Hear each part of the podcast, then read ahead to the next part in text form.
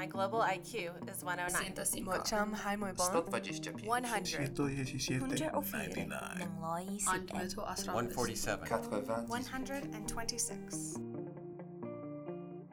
I'm your host, Jim Falk, and today I'm joined by the president of the Arab Gulf States Institute in Washington, D.C.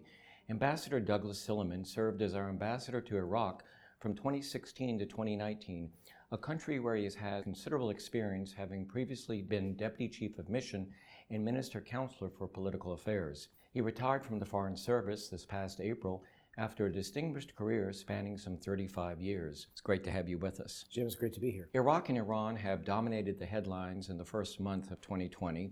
And to remind us of the recent flurry of events in both countries, there was the death of the U.S. contractor, which was followed shortly thereafter by the killing of General Qasem Soleimani on January 3rd, the downing of the Ukrainian civilian airliner by Iran just five days later, which coincided with Iran's launching of ballistic missiles on two Iraqi military bases housing U.S. troops and equipment. Given all of this and the uncertainty that exists in this region, you must have been very, very busy the last few weeks.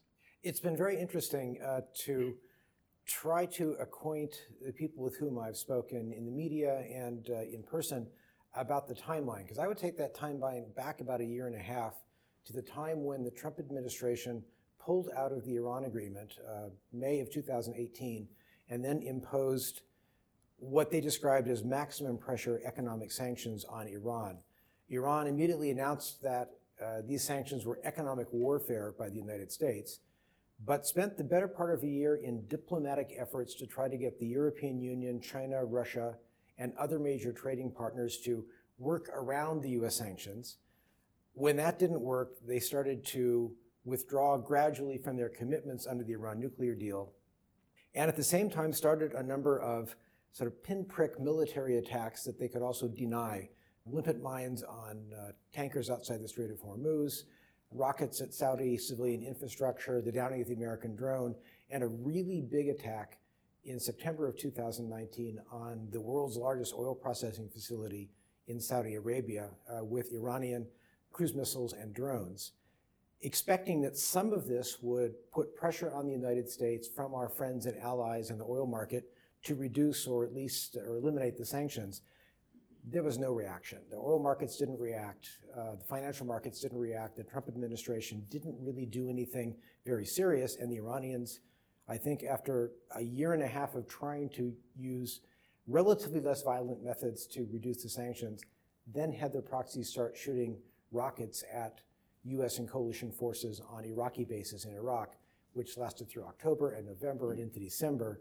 And it was only the 27th of December that you mentioned where they fired 31 rockets at a relatively small base with a relatively small number of American forces that they crossed the Trump administration's red line of a US casualty. And that attack, the death of an American military contractor, who ironically was a naturalized Iraqi American, set off a, this very quick chain of events that you just set out. But a lot of this is really has been the Trump administration's desire to put real pressure on Iran and Iran's what they describe as maximum resistance campaign uh, to go back and push back against the maximum pressure campaign. And to remind, we pulled out of the JCPOA unilaterally. We were not joined by our European partners. That is correct. Uh, we pulled out unilaterally uh, because the Trump administration did not think that it that it was comprehensive enough, and they were they said that the money that had been paid to Iran permitted Iran to do to fund proxy forces and do other things that should not have been allowed in the terms of those agreements. So here we are in late January, and just this week, the U.S. Embassy in Baghdad, which I'm sure is heavily fortified, was struck by a Katyusha rocket attack within the Green Zone, launched, I understand, by Iran backed militia. So, what's the motive of that? And I guess what puzzles me is that the Iraqi government seems unable to control this type of activity. Two responses to that. First of all, the sequence of events that you laid out at the beginning of our conversation, the killing of Iranian General Qasem Soleimani and the Iranian rocket attack were kind of the high point of the tension. And both Washington and Tehran decided after that, we don't want a direct US Iran shooting war, so we're going to throttle back a bit.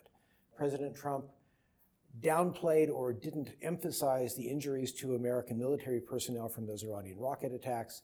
And the Iranians basically said, if the Americans don't do anything more, we're not going to do anything more directly. What that means is, however, both sides have gone back to the status quo ante.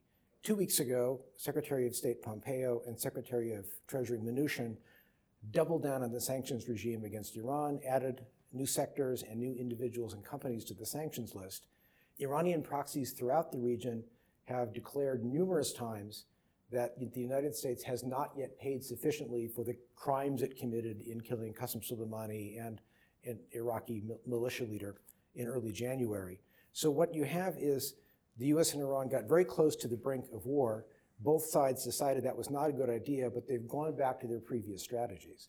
And what worries me is that it is possible that with what I think is increased anger on both sides because of these events that you laid out, it's going to be much easier for one of the two sides to miscalculate, get closer to sparking a larger conflict once again.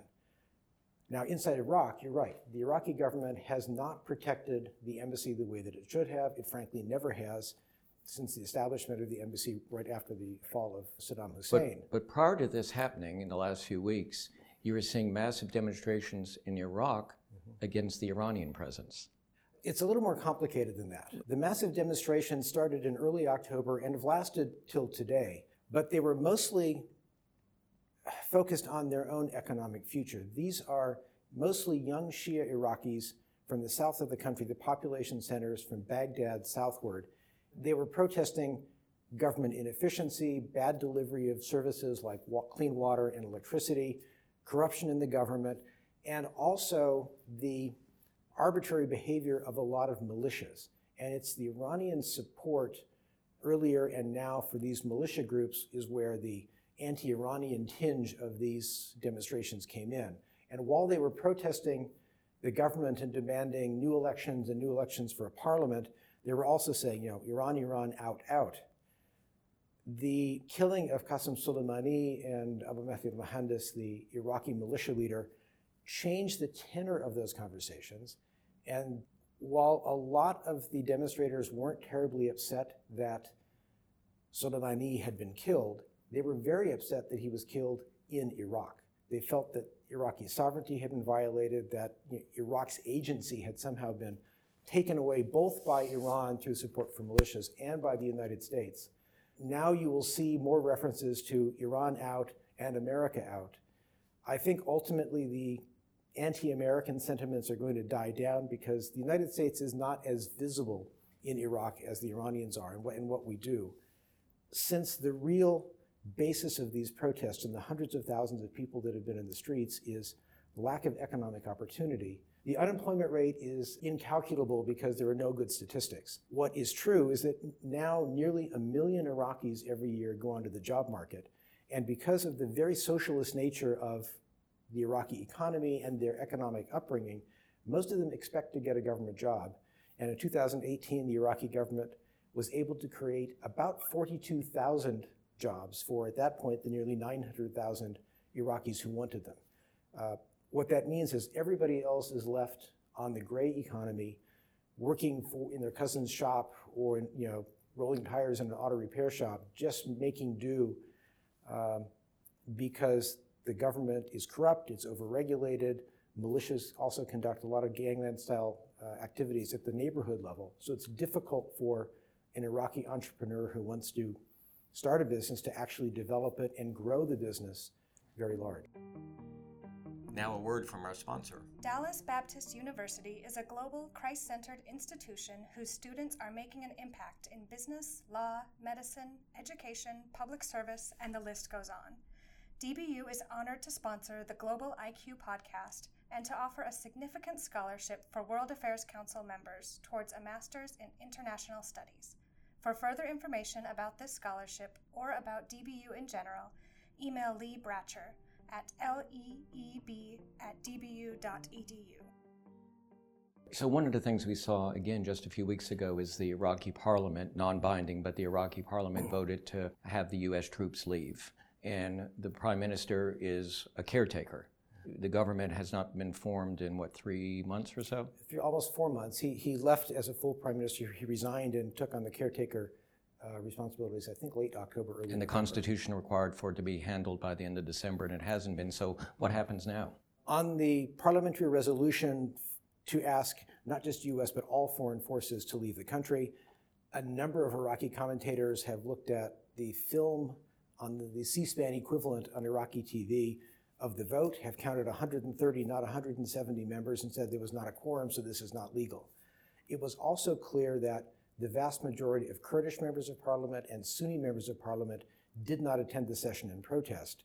So that shows that there is not overall agreement among Iraqi society to ask foreign forces to leave. And even at one point uh, during the session, the TV went blank for about 30 minutes and people kind of got up and said what they really thought. And a couple of the Sunni members essentially said, be careful what you do. If you kick out the Americans and the Brits and the Europeans, will you get investment from those companies? Will they stay here? Or are we going to be completely on our own at the mercy of Iran or whoever wants to take us over? Then they turned the cameras back on and everybody was happy again. Well, we don't want to be viewed as occupiers. And yet, President Trump mm-hmm. said if you ask or force our troops to leave, we will impose sanctions on Iraq. Can we do that? What he said was actually a little bit more nuanced than that. But the reality is probably there will not be, because the prime minister is a caretaker prime minister, because there is not political consensus, and because most Kurds, most Sunnis, most Christians, most Yazidis, a lot of sort of urban educated Shia want foreign forces to stay because they are training Iraqi forces and are a real counterbalance to Iran, in addition to helping to fight the remnants of ISIS. I think that this is going to just roll into the future slowly without any real resolution. And I saw today that the prime minister made a statement saying the process of thinking about the possibility of a future presence of foreign forces is complicated and will take some time. Essentially saying this isn't happening tomorrow. And I can see months and months and months go by before there is any real decision. And the legal basis for not just the United States, but 16 other coalition countries and NATO to be there is 18 separate you know, written agreements. It's going to take some time to work through them. So the bureaucratic inertia of the Iraqi government, coupled with the fact that about half the country doesn't really want it to happen anyway, will likely slow this all down. And one of the things President Trump said in that statement was that he hoped to see NATO take a larger role. Is that something that you think is possible and advisable? It's something that is possible, and it's clear that the Trump administration is open to reconfiguring or redefining the role of U.S. and coalition forces. NATO is a convenient non-U.S. flag. NATO, the NATO mission is run by a Canadian two-star general. It might even be possible to reflag the coalition, the training and uh, anti-ISIS coalition, and it currently is headed by a three-star American general. Why couldn't it be a three-star British or French or Canadian general as well? There are many ways to to reconfigure this to address the concerns, the political concerns of Iraqis. It will not address the concerns of the pro-Iranian types who really want to see all Western military presence and most Western economic presence pushed out of the country. But it will create a situation where enough people can support it that the opposition, I think, will just flag over time.